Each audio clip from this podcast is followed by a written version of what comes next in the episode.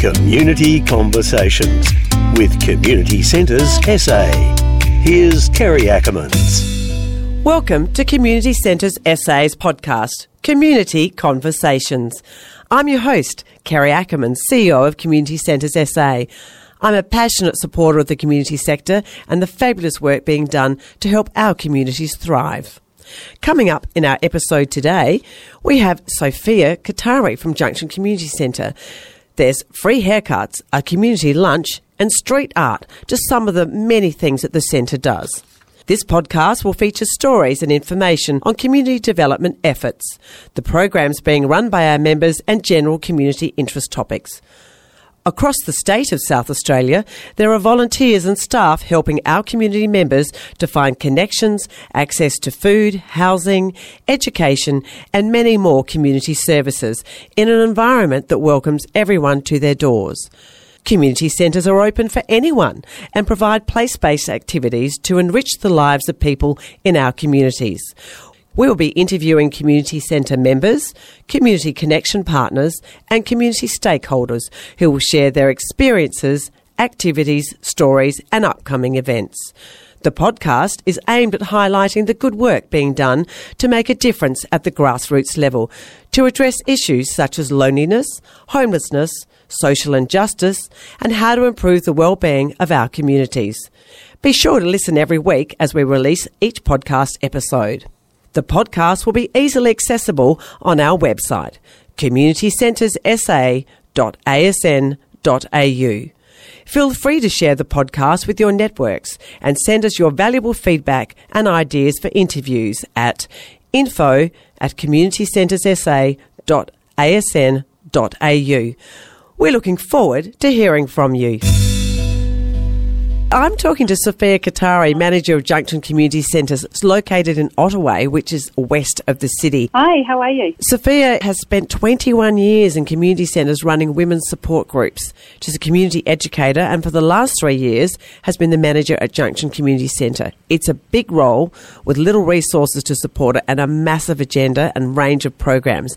Does that sum up your life there, Sophia? Oh, to start with, um, yeah, you missed out the grey hair.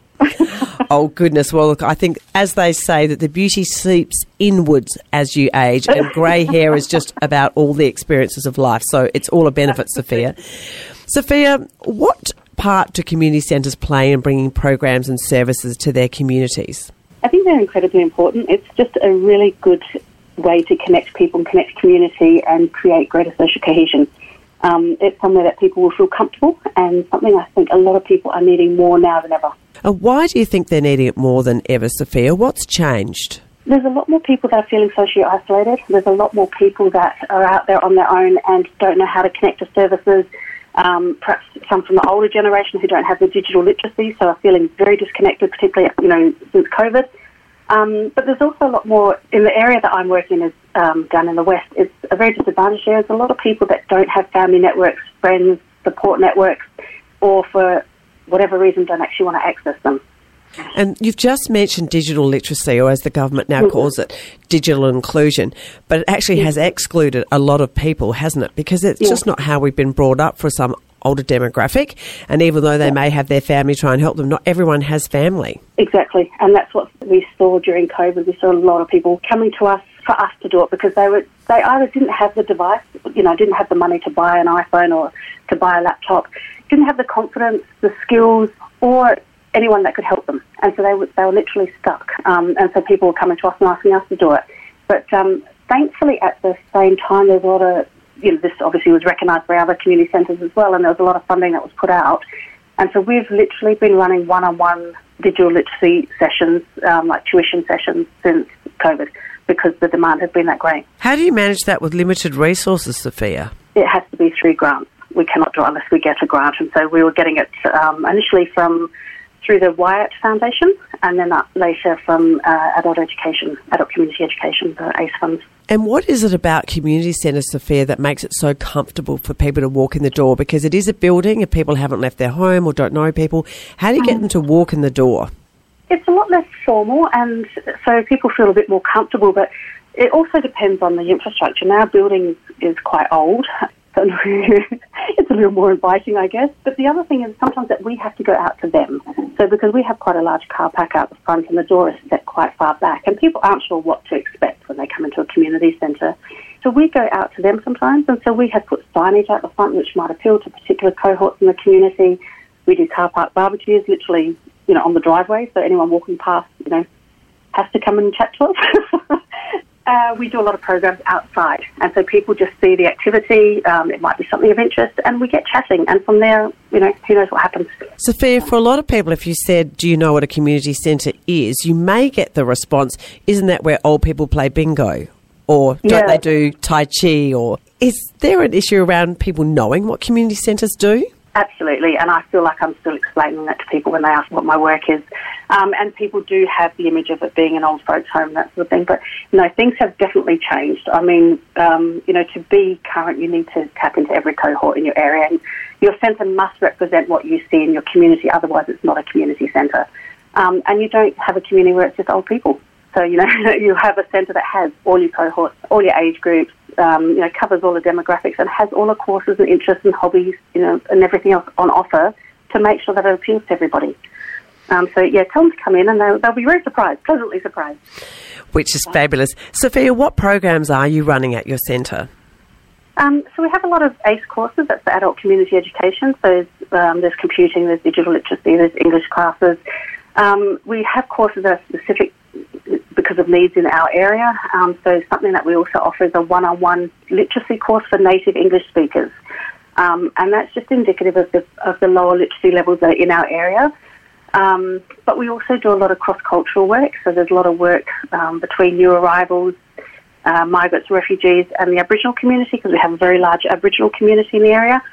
Um, we do work with the Grannies Group, which is the Aboriginal elders, and uh, we do a lot of bus trips as well. And the idea of the bus trips is just to break that social isolation, but also get people onto a bus where where initially they they don't know each other, and they're all strangers to each other, and by the end of the bus trip, there's a lot of networking that's been done, a lot of friendships that have been made, um, and that comfort zone has increased, and we see people will return as a result of it.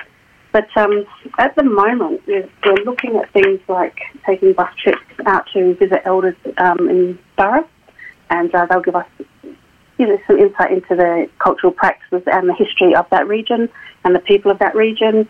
Um, we're also doing a bus trip, which is our an annual trip that we do. It's called the Places of Worship. So we will um, have a bus that will take us to four different places of worship in our local area. So we'll be visiting a Sikh temple, a Buddhist temple, um, the mosque, and the Uniting Church all in one day. And we'll spend about 45 minutes um, in each of the sites, on each of the sites with the um, religious leaders, just so that people can get to understand a little bit more about the other faiths and cultures in their community and get to know a bit more and understand a bit more about their neighbours and perhaps be a bit more accepting of people that are different or people that they may not have crossed paths with. So it's great for social cohesion. And That's Sophia, this must take a lot to organise because just the coordination of the bus and the people and going out. How do you cope with resourcing? Do you have volunteers for the centre? We do. We have a team of uh, 40 volunteers, and without them, yeah, we would be quite stuck. Um, and they're all brilliant, and they all bring different things to the centre. Um, we have quite a diverse team, so we've got people from all different cultures. A lot of the workers um, are also bilingual, um, and they, they again represent the area. So some of them are volunteering because they're doing their 15 hours of um, Centrelink activity. Others just want to give back to community. Others just want to get to know the Australian workplace. Um, so you know, want to try somewhere where it's you know a little more informal. Um, and some people just want to do it to make connections and and have a sense of purpose. So, can anyone volunteer, Sophia? Pretty much, yeah. They're most welcome as long as you know they pass the working with children checks. They're on board. And Soph- they have to have their heart in it. Yes, of course. Sophia, you talked Yeah. about ACE, community education. How does that play a role in people's lives? Because there's TAFE, there's other avenues, there's industry associations. What is it about community education, community centres that is so successful? Um, it's a lot less formal, and uh, it's there are fewer hours to it. Um, I mean, there's still the structure to it, but people don't feel so daunted, particularly for people that um, have had negative learning experiences before, people that perhaps haven't been to school before, people that have been out of, you know, haven't done education or been in an educational institution for a number of years. um, so returning to wanting to study or learn new skills. So it's, it's been brilliant, but there's, it's more than just the education that's there. There's also that social connection, um, and again, it, it helps with isolation. That's very true. And the fact Yeah. that, as you said, it's comfortable, if people were put off from a formal environment and didn't finish school or didn't get the result that they wanted, this is a different way of having the education. It's a nice way to ease into it, and we often see people start off with the ACE courses and then go on to do a TAFE course after that. So once they've got comfortable in that educational setting again, then they move on, And, so- which is great. They go on to do volunteering or something else.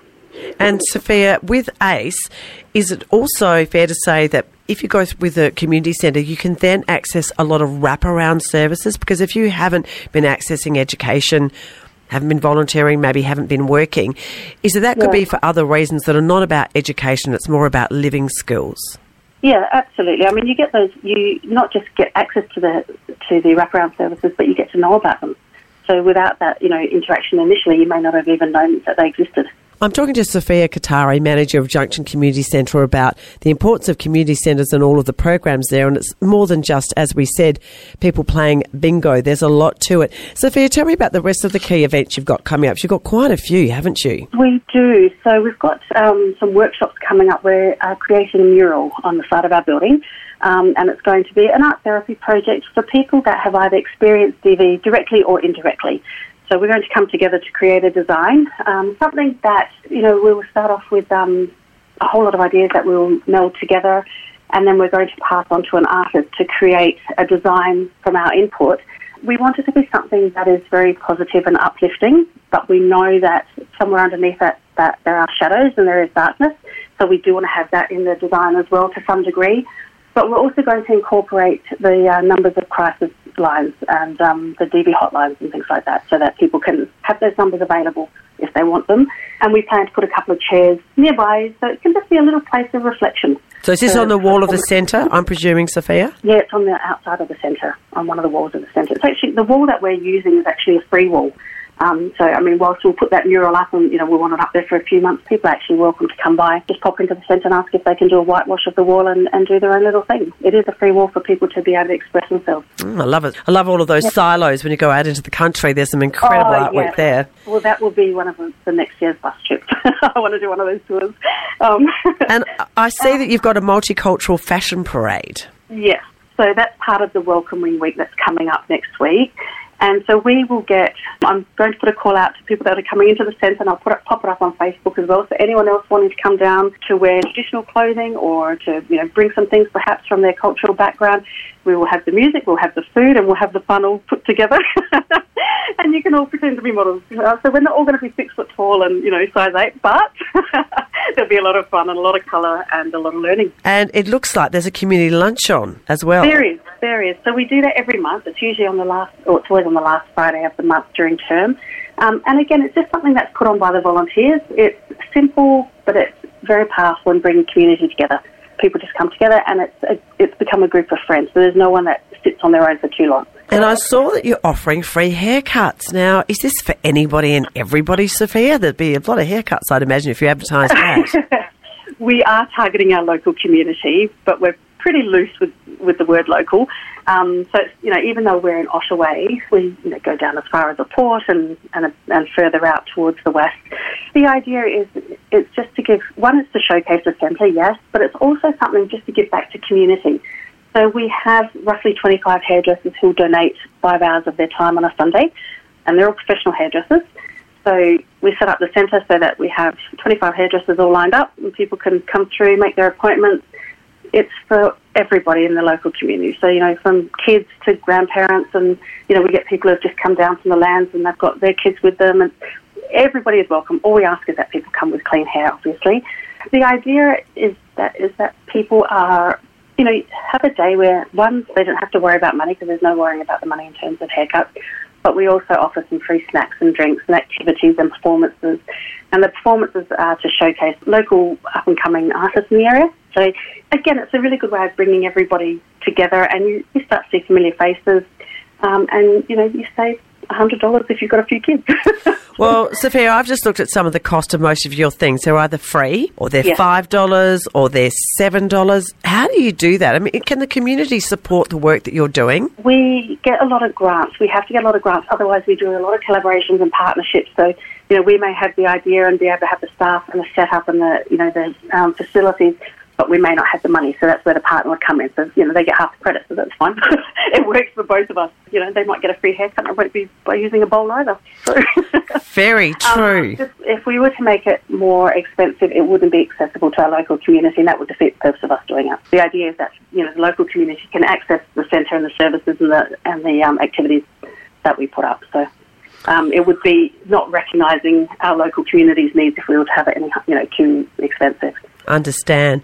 And in your time working with community centres, Sophia, what story stands out for you that you really feel community centres have a place, they need to be valued and supported? There's one particular gentleman that had come to our centre who has told me he was in his mid 50s and he said to me that he had spent from the age of seven in boys' homes, youth detention centres, and then he'd spent a lot of time in and out of jail. And that what was saddest was that he'd said he'd only spent two to three months out of any institution at any point in his life. So at that two to three month point, he came to me and he was quite agitated and I said to him, look, hey, what's the matter? And he said to me, oh, look, I'm just, you know, getting upset with somebody in the, in the housing block and blah, blah. And I said, look, it's, it's not your business. Don't worry about it. Don't get yourself stressed. But what it was um, through, you know, a bit more conversation was that he was uncomfortable in community because his security zone was, and his comfort zone was jail. And he had tried really, really hard to connect with people in community and had smiled and waved as he walked past them. And people had just kept alienating him. And so I said to him, look, you know, I want you to come and see me. I said, look, you know, I, I tried a few different avenues and, and nothing seemed to work. And then I, I said to him, you know, what would your mum really want? And I think that was the one that worked. Um, but I, I said to him, look, I want you to check in with me. I said, I don't want anything from you. I just want you to come every, you know, two to three days. I want you for five minutes to come in and say hello, hello to me. That's all I want. I don't want anything else from you. And he did that. And he stayed out of jail for 18 months. So we're really proud of that. We've made, you know, we've made him realise that there's another life for him. Um, he, you know, started doing some volunteering at different places. Um, you know, he'd help out wherever he could, and it's just it's it's powerful when you can make changes like that. Yeah, and that still makes me feel emotional talking about it. Well, I've just had that really warm feeling, and that's what I love about everything as CEO of Community Centres SA. Every day I get this warm feeling when I hear about the amazing work that you're doing. So, Sophia, let everyone know how they can find out about your programs, perhaps support as a volunteer or financially, or even come to the events. How do we find you? Sure. So if you go to our Facebook page, it's at Junction CC. So at Junction and then two little C's, Junction CC. So we have everything posted up on Facebook. Um, we also have a website, which is the Junction Community Centre. Um, and more importantly, you're most welcome to come in. So come in at any time. And we're there from Monday to Friday, 9.30 to 3.30. There is no commitment to sign up. You're not going to be, you know, made to pay any money up front or anything like that. Just come in, get a feel of the place, get a feel of the people, the programs, and from there see what you want. Volunteering volunteers are always welcome. So I put you onto our volunteer coordinator, and she'll put you, um, you know, get you to do all the paperwork and do the induction and do a working with children's check, and interview people in terms of what skills they can offer and then what we can offer them, what they're looking for. But you know, we are very flexible, and you know, the more diversity, the more people that can come with different life experience, lived experiences, the more the richer the centre is, and the more we can then give back to other people that are coming to the centre looking for things. So, the centre is of the people who belong to it and how they contribute. I love that. Absolutely, absolutely. If we don't have those people and aren't serving those people, then what is the, an empty building? Yes, absolutely. Thank you so much for talking to us today, Sophia, and uh, please get along and support the events. Thank you so much. Well, thank you for listening today. The podcast will be easily accessible on our website, communitycentressa.asn.au. And remember to share the podcast with your networks and send us your feedback and perhaps ideas for interviews at info at communitycentressa.asn.au. We look forward to hearing from you and thank you for listening in. Community Conversations. For more information, check out communitycentressa.asn.au.